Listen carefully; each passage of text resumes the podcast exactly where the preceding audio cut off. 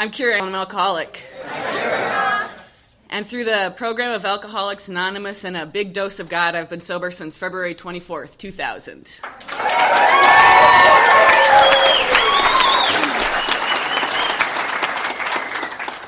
And, um, you know, I came to Alcoholics Anonymous when I was 19 years old.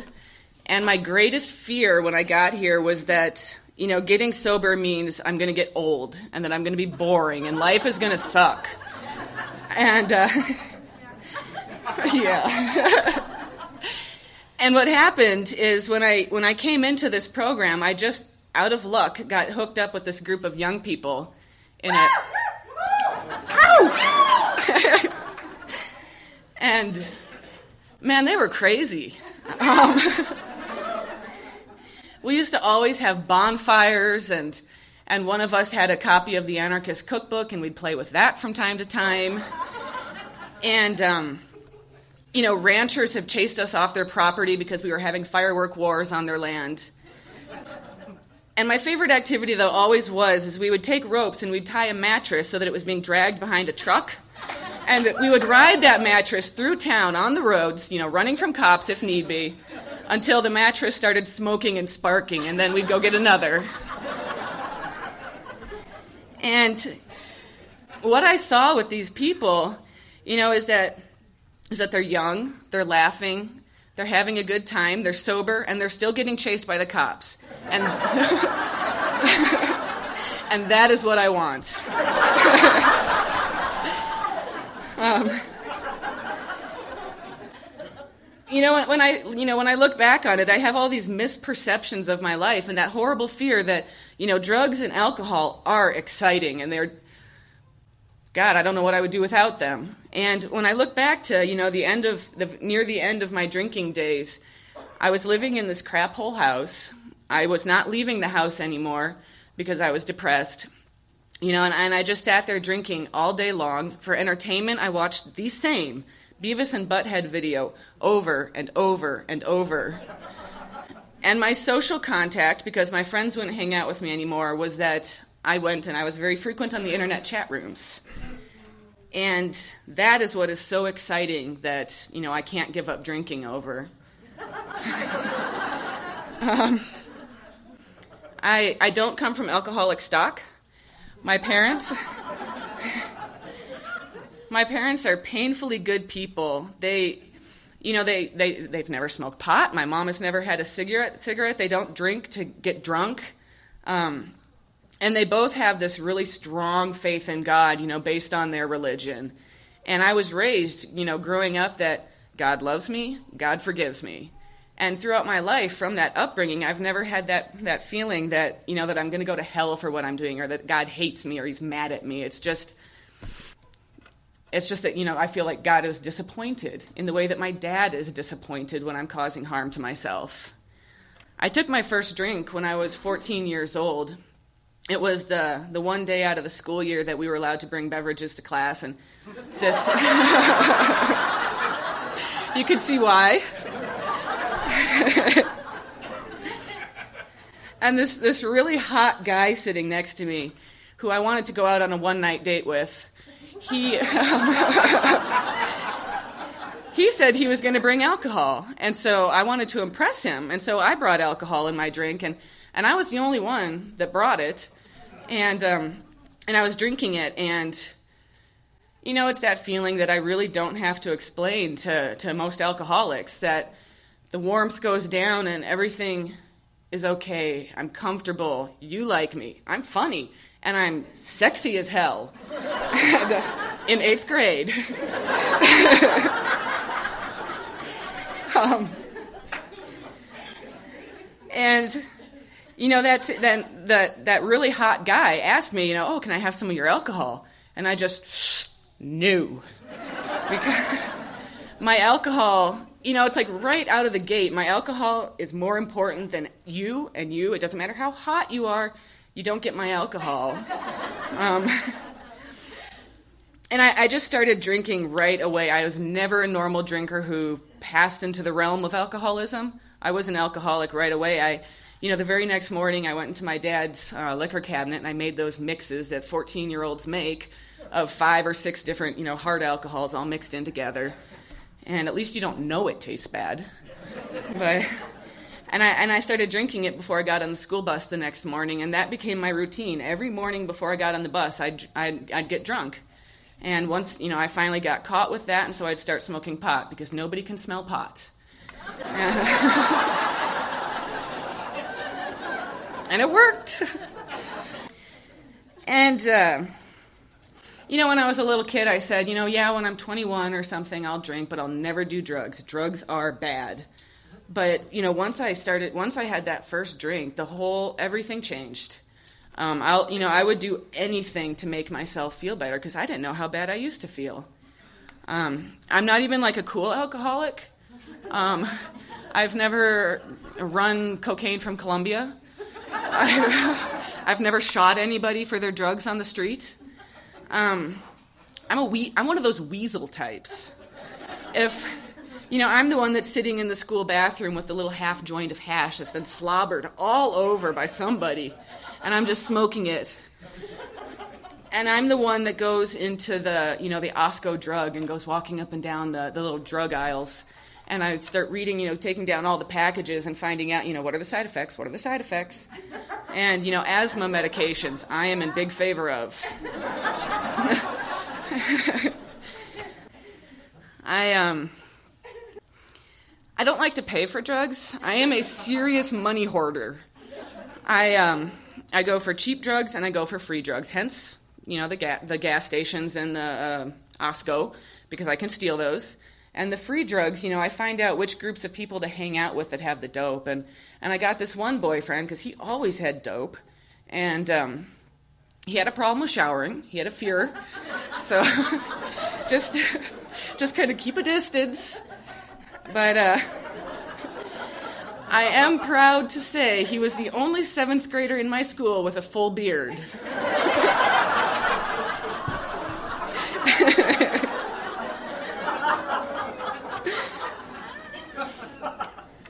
Oh, that was great. You know, I remembered um, a few years later, he, he, him and a bunch of his buddies, they killed some guy over some chick. And I remember when I read that, like a good person, the first thought is, oh God, that sucks for that guy. Or that's really sad. But my first thought is, why hasn't anyone killed anybody over me yet?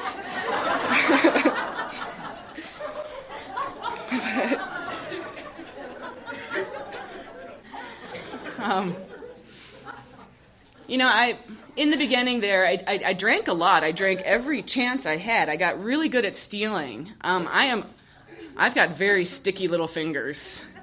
I, I, you know, I would go into the, the store that was um, just a couple blocks from my house, and they only had wine.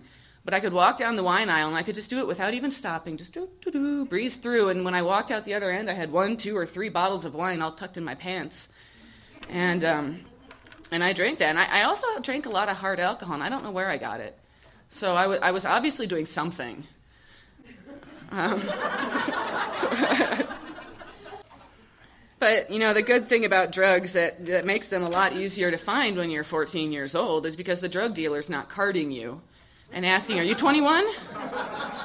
Um, there's not a lot of morals there. One, you know, the most of the time when I did the dope, it was it was just whatever I get my hands on. There wasn't like the drug that got me in trouble, but there was one drug that I finally, you know, got got in trouble with, or kind of, and uh, I have a thing for speed, and it's not it's not cool speed, it's gas station speed, ephedrine. And I, I started taking that because I love the way it feels when you take your hands off your head and there's electrical handprints still on your head. And, and I just started taking that, and it was so fast because that I just, you know, I was, I'm a speed drinker, you know, and a speed drug user. I don't just like drink throughout the day. People talk about like hanging out with their buddies on the beach or boating or fishing or something all day long drinking beer. I can't do that because I just pound it down as fast as I can to get drunk as fast as I can, and then I'm passed out before the party. And uh, I don't know. I take as much as I can get. It was just a short period of time after I started taking the uh, the mini thins that I was taking 130, 140 pills a day just to just to be normal And I used to, you know, I look, I used to look at my friends in school because for some reason, like 50% of my friends were like really straight edge type people. And I would look at them and I'd just be like, you know, you woke up this morning and you brushed your teeth. And then perhaps you took a shower and now you're in class. And sometimes you're asleep in class, but sometimes you're not. And I can't do that. Like, I, I couldn't fathom how to get up and function without, you know, without taking something first. It just became this foreign thing that I couldn't comprehend anymore. And that kind of, you know, after a while, that started to scare me, and it, it scared me that I that I couldn't get off the speed, and I kept trying and trying, and I could go three days before the withdrawals just made me too crazy in the head, and I'd, I'd go running back for it to the gas station. um, you know, I, also got a job at a veterinary clinic when I was in high school. Yeah. And, uh, you know, I always considered myself a really good worker. You know, the first year I worked there, I never stole a thing. I, I'm high on speed, which means I am busy and I am getting things done and I'm and once everything's done, once the dogs are cared for, everything's clean, then I'm on the on my hands and knees scrubbing the floor with straight bleach until I'm the one coughing up blood. Just, and um, I don't know. I guess I probably wasn't a very good worker overall, though, because after that first year, a buddy and my uh, buddy and I we decided to go to the narcotic lockbox and uh, open it up and see what goodies were inside. And um, it wasn't tough. Veterinary clinics are way different than medical hospitals. The key for the lockbox was sitting right next to the lockbox. and, they, they didn't have to keep track of anything but euthanasia fluid. And, um, and you know, we dipped in there, and, and there was a, this gallon jug of this codeine mixture. And so he took a syringe out and he, he dealt out, you know, what a 150 pound Cocker Spaniel would take, and we each.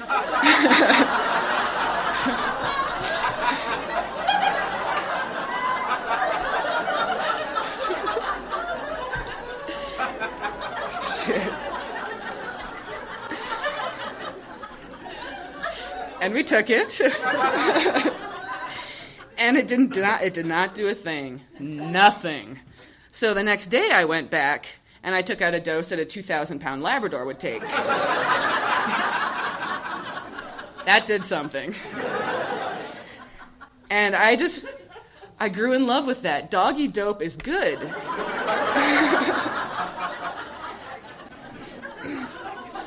and it's free and I just would keep going back, and, and I, I got to you know figuring out all the different things. I, I had a little pill bag that I brought with me everywhere anyway, and so I would just go in there and I'd start filling it up, and I'd have like the white pills and the yellow pills and the blue pills, and and I didn't know what they were. I mean, now I could tell you what they were, but at the time I didn't know. I just knew you know take these to kind of calm down, take these if you want to be happy, and. Um, and then the, the codeine jug. I, you know, I never understood how my boss did not notice that they kept having to buy more. And the dogs, dogs don't take a lot of codeine. I also started going through just like the regular pharmacy um, and uh, in the vet clinic, and, and I'd be taking all these pills again, and then I'd write down all the names, and I'd go home to this computer, this CD program I had to look up, you know, what does this drug do? What are the side effects? Is it nervousness, dizziness, tiredness? I like those. and I, I, know I'm just eating these pills by the handful, and I'm eating like I'm probably eating doggy steroids and doggy antibiotics, and you know I just don't care. I don't know what I'm taking. I'm just taking. Um, you know, uh, I eventually in sobriety went back to that vet clinic to make amends, and you know I was so scared. That was that was the scariest amends I've had to make because when I got there, you know, I had remembered my, my bosses were very high stress people. And I got there, and so, you know, one day things would be really bad at the clinic, and the other day things would be really nice. And so I was just praying that I got there on a really nice day. And I did. I was very lucky. And I went there and I, I laid out these are the drugs I think I took, um, maybe dosages, I don't know.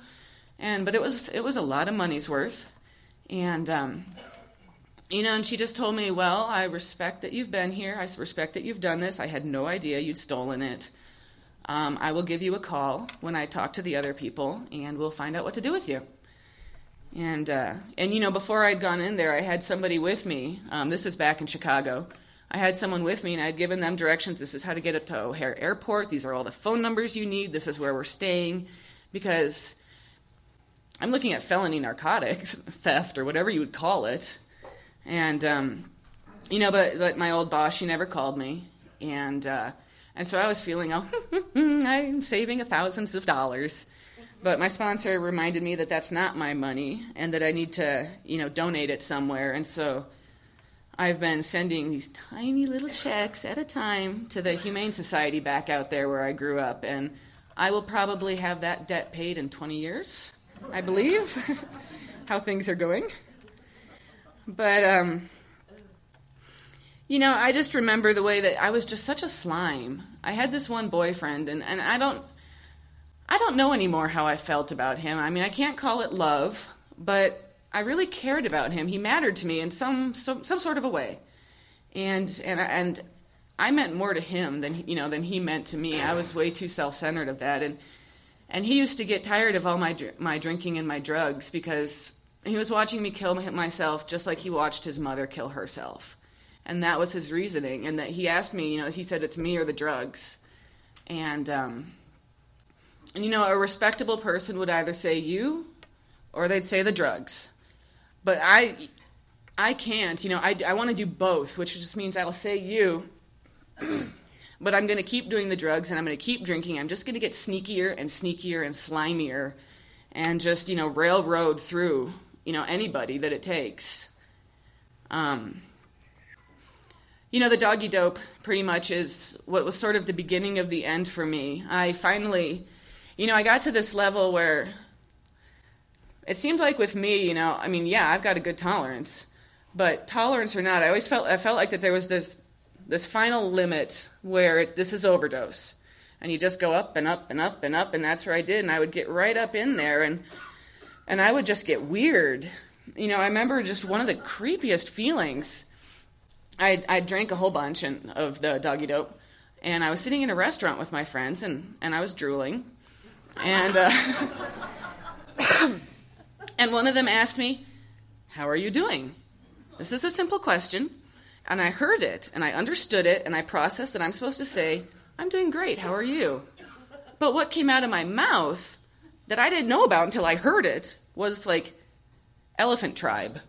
You know, just no connection whatsoever. And I couldn't, I even tried to correct myself, and it's, it's the weirdest feeling when your brain and your mouth are just out there. But uh, a couple nights later, I did overdose officially. And, you know, my friend, I had this great friend who used to just take care of me all the time. And she finally just didn't know what to do, and she dropped me off at my parents' house, and, and uh, they took me to the emergency room, and and I don't remember much of it. I, you know, the little I remember was that I couldn't understand how to pee in a cup, and that and that I had, you know, I had I was restrained not because I was violent, but because I just couldn't understand why these IVs are in my arms. And you know, the next thing I remember was waking up in the ICU, and and there was my mom. She was sitting across from me, just a little lady reading her book, and she just looked so sad.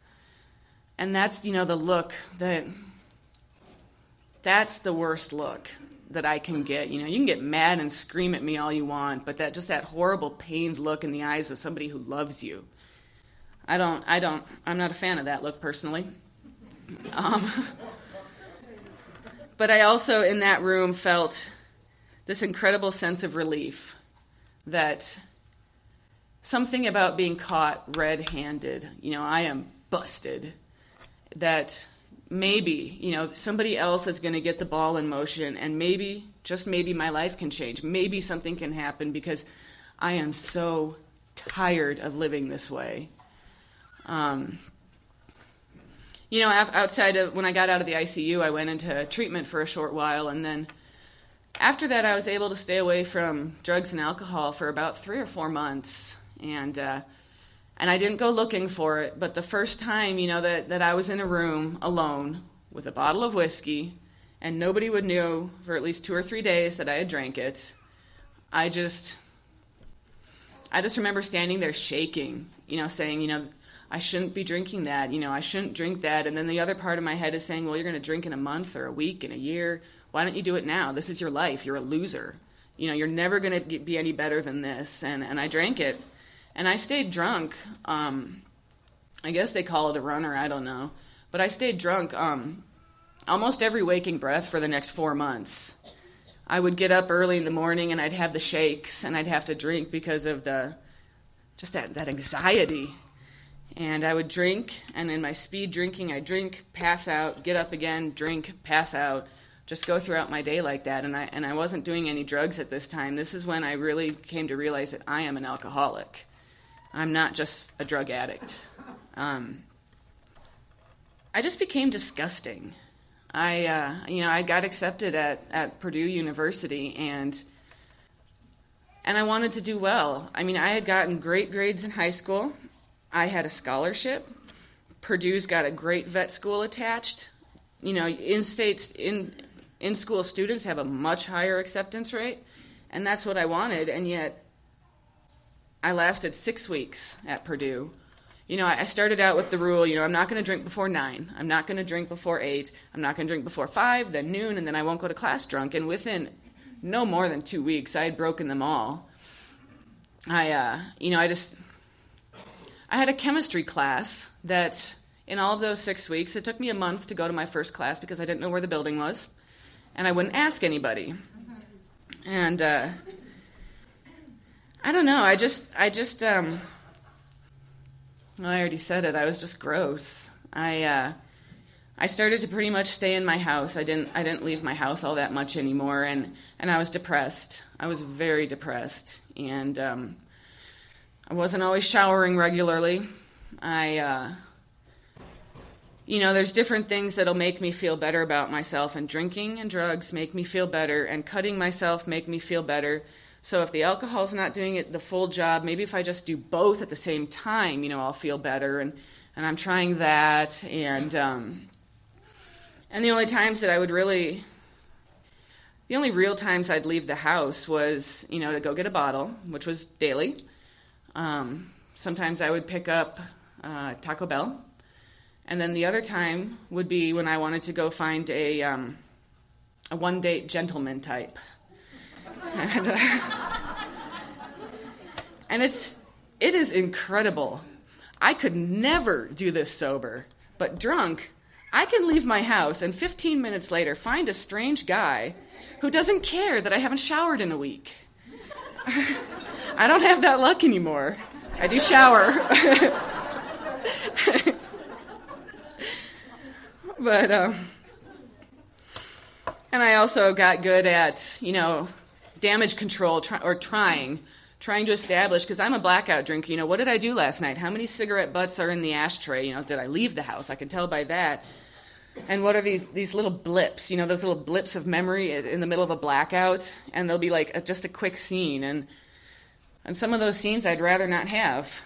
But um you know just piecing together um, i came home without shoes regularly i woke up on lawns I, uh, you know, there were times when I, there was one time I woke up in a dress that I'd never seen before.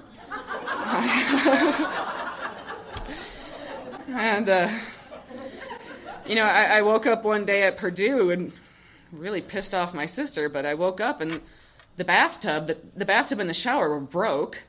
The, I mean, the nozzles were just gone. And, um, you know, I don't know. It, you know, it's like, I can laugh about it, but at the time, it sucked. And it was, I just remember that level of depression getting to where I wanted to die. And, and I didn't have a reason to live except until I would look down at my dog. And I will not ditch my dog. And that, that was kind of the, that was what got me to move out to Montana to try and, you know, get back on my feet and get involved, God, get involved in the program. And, um, and that's where I got hooked up with the underage group. You know, the first four months that I was here and that I was going to meetings, I was still on speed and I was still drinking from time to time. I, uh, you know, so I was, I was I, of course, every meeting I'm showing up to it, I, I'm on speed. But one thing I'm really grateful for is that nobody said, you know, why don't you go home and come back when you're sober? That um, that I was welcome to sit there at all times, and because I don't know if I would have come back. Um, you know, the day came that I that I got sober, and nothing special happened that day. It was just one more dragging day of the pain, and um, you know, for the first year of my sobriety, I did I did not have a sponsor, and I did not work the 12 steps, and I didn't go to many meetings. I went to two or three a week, I think it was. And, um, you know, I believe the only thing that kept me sober was the young people in the program. You know, there were there were there were two guys that just saved my butt, and uh, you know, one of them would pressure me all the time. You need to hang out with the group. You need to hang out with the group right now. You can't go home and uh, and I would sometimes just hang out to shut them up, but it worked. You know, I learned how to you know how young people like interact with society without drinking. And you know, the other guy would call me every weekend, and we'd go hike up mountains or float rivers or dirt bike or you know, do that whole outdoorsy Montana thing. And um, I'm really grateful for that. I'm very, very grateful to have, you know, had people keep me busy like that because I wouldn't have not have done that on my own. And there were women in that group. I just didn't tend to notice them right away. you know, throughout that year, you know, it's like I'm going out and I'm doing things and I'm having fun, but every time I'm alone, I'm not okay because I don't have a program. I'm just not drinking. And um, you know, I've got my little triage of things that makes me okay. I cut myself, or I stop eating and exercise a lot, or I eat a lot and throw up. And I was just alternating through all of those. And um, but life was getting worse. They just weren't fixing me. And and at the end of that year, I remember I wanted to die again. And um, and this time I looked down at that dog, and I, you know, I thought it would be. And I told myself that I would kill him, and then I'd kill myself because that's that's better for him. And um, you know, for me, my animals are my world, and that is the worst thought, you know, without doubt that I've ever had in my life. And that's what that caught my attention, and that's what got me, to, you know, to get a sponsor and to work the program. And the sponsor, the sponsor that I got is probably was probably the best sponsor for young people you could ever dream of finding. She, um, you know, she had the two basic rules of sponsorship you know, we meet once a week, and I either call her every day, see her in a meeting, or just see her around town. Some contact. And, um, you know, I couldn't, I just would not call people. And so I would drive into town from Clancy almost every day to go to meetings where I knew she would be, which got me more involved in AA, or just to show up and knock on her door. And, um, and that worked. And, you know, and when we had sponsorship, that whole face to face thing, I don't talk. So she kind of figured that out, and we'd go through the book for a while, and then we'd go on errands, her errands. And sometimes I don't think she had errands, I think she made them up. Um, she, she had to go to Walmart an awful lot. and it was just something about being in the car or wandering through Walmart where I would just open up and I would just tell her everything. As long as I, it was like something about the eye contact. I don't have to look at her. Um, and she got me she got me into my fourth step. And uh, oh, another good another great thing about her was that all the young people hung out at her place. We all would go swimming or boating or you know just whatever. And um, and she had a porch that we called the stoop. And uh, you know we would just we would just sit there all night long, like a bunch of rednecks or something. and we just talk. And it became such a comfortable place that, you know, I remember being out with people and we'd be starting to get kind of uncomfortable, or one of us would want a drink, and we would all just run and go sit on her stoop, whether or not she was home. She was at work, and we were still sitting on her stoop, stoop feeling better. And, um, but she also did get me into the steps, and, and the fourth step. Um, I sat on my fourth step for for a good year, and uh, you know, it wasn't because I don't want to look at myself. Like, I, I, I'm pained by what a bad person I am because I'm the depressive, I hate myself, everything's my fault, you should hate me too type. So for me, it was, it's just so boring. It's so boring to write the same thing over and over. But you know, she set a she set a fifth step date, and um, and so one of my character defects is I want to look good. And so it comes, you know, it works out well sometimes because I want to look good, so I'm going to get my fourth step done real fast so I'm ready.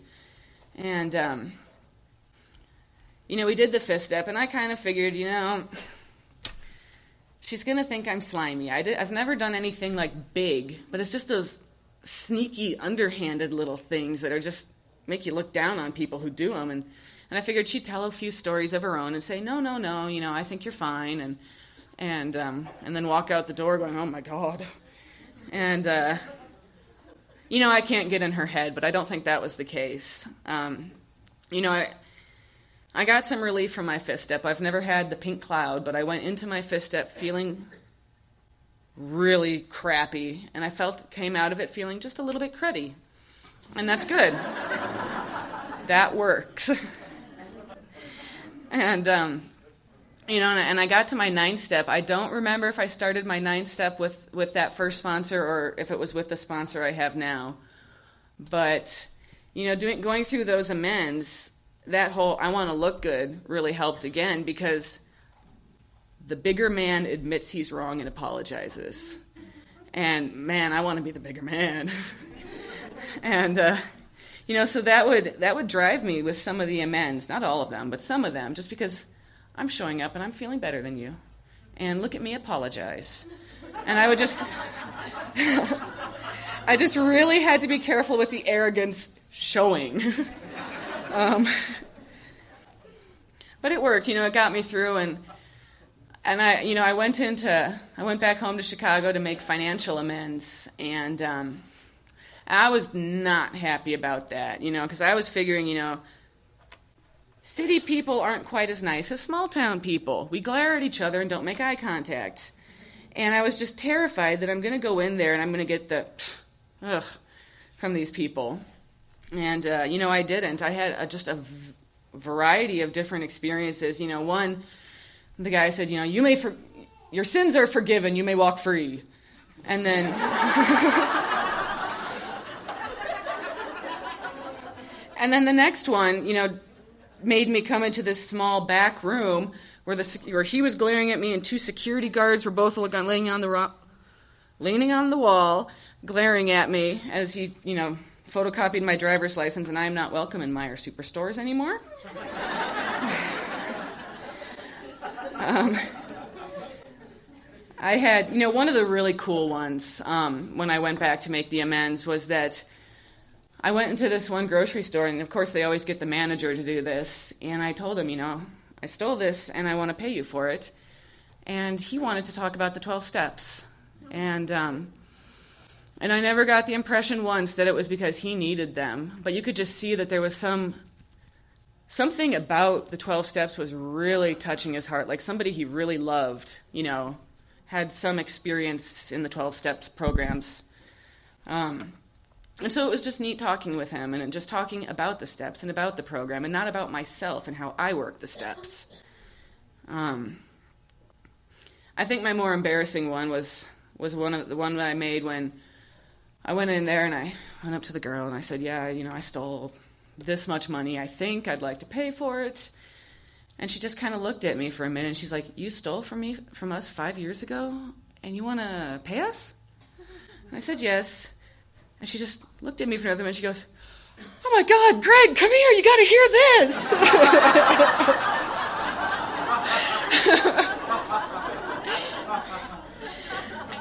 and every employee that was like right in the general area, I had to make an amends to each one because they all thought it was so funny. And so I made, you know, four or five amends that day, and they still took my money. but um, you know, I don't know if I can necessarily say that my soul feels lighter because I've made financial amends. I mean, my, my wallet feels lighter. but it's just, there's something about knowing that I've done it. And I, I don't know, you know, I, I haven't analyzed it a whole lot more than that, which is one of the few things I have not analyzed in this program. Um, you know, AA has taught me that I can be okay with me that something fundamentally inside has changed. That I'm I'm not lying to you today, and it's not because I don't want to make amends or lying is bad. It's because I care about our relationship. I don't want a relationship built on lies. It's I don't I don't it doesn't do it for me. Um, you know, today I don't steal. Because, you know, it's not that I've hit a bottom with stealing. I haven't. I've never been caught. I wouldn't feel very bad if I took this microphone right now. but, you know, I, I, just don't do it because it doesn't necessarily feel right. That's not, that's not who I want to be. Um, you know, I get to be okay with myself. And, and AA has not told me that I have to be okay with you or you or you or situations, that there are intolerable situations out there I, uh, you know, I just uh, finalized a divorce recently, very recently, and um, we were married for four years, and you know, and things were going on in our house, and over those four years, you know, I very slowly had to come to accept that my husband was engaging in activities when I wasn't around that absolutely devastated me, and um, you know, I just came home and it was the last straw one night, and I filed for divorce pretty soon thereafter. And uh, I didn't think it would be anywhere near as hard as it's been because I've been talking with my sponsor about divorce for over a year. And, um, you know, we'd gone through all these different, you know, thoughts about it and aspects about it, you know, from the, the one that matters the least, you know, what's going to happen to me financially to the one that matters the most is I'm letting go of the man that I love more than anything because I just will not tolerate the behavior anymore. And, uh, you know, the depression that hit was, was unlike anything I have ever experienced. It made, you know, all my alcoholic depressions or my depressions from bipolar disorder just feel like nothing it uh, you know it just brought me to my knees and and I didn't consider myself a big drinking risk at that time because I knew alcohol could not come close to solving this pain and and the solution that I saw that that was the best you know is my own death. And um, that's a bad place to be when when the only thing that seems like it'll really fix things is dying. Um, you know it was again it was my dogs that saved my ass um, you know, I was looking at them, and there was one of them in particular that there was no home that I felt would be good enough, and and my dogs will not keep me sober. They will, you know, they'll never be able to do that. But what they've done for me, you know, as other things have done, is they they give me that extra external push to get into this program and to get you know more active. And, and i would call my sponsor more. And sometimes i was calling just to cry. And i'd call my mom and just cry. And um, you know, what has happened is, you know, I, I, I, was going to more meetings and I was, you know, just more involved and, and I would keep trying to show up in the different activities I had in life and, and some of them failed, you know, you know, went downhill. My, my literature store commitments for the district definitely went down.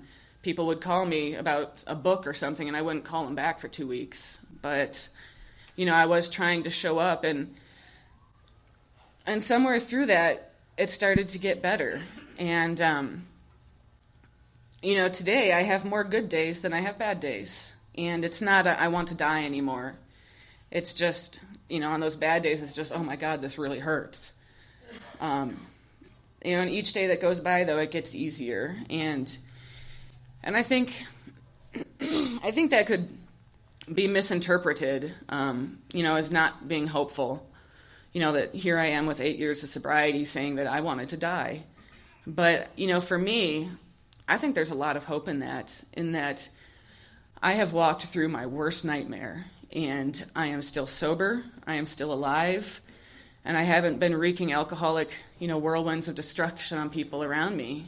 And um, I think that's a good deal. You know, I, am I'm, I'm, I'm pleased with that. Um, I guess. but since that's kind of a bummer, to end this uh, talk on a less of a bummer note, you know, um, you know, today in my life, it's just different. You know, my, my mom and dad, they want me around more. You know, they want to spend quality time together and have me call more. And I, I mean, I, I call and visit with them a lot. And, um, you know, my sister and her husband, you know, ask me to come out to their house and have dinner. And um, people don't look away when I enter the room. Um, I've got four very happy, healthy dogs that are the light of my life. And through it all, last weekend I picked up my diploma from Carroll College.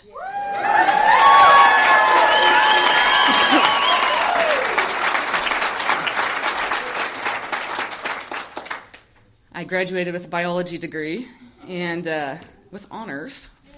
But um, I'm still waiting to see what my diploma looks like because I went to, it's a liberal arts school, but it's a science degree. So I'm really hoping my diploma says Kyra Amdahl, BS.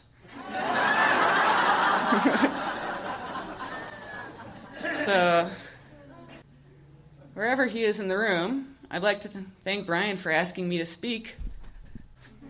And uh, the speaker selection committee, it's truly an honor. I can't even say what an honor it was to be up here. Thank you.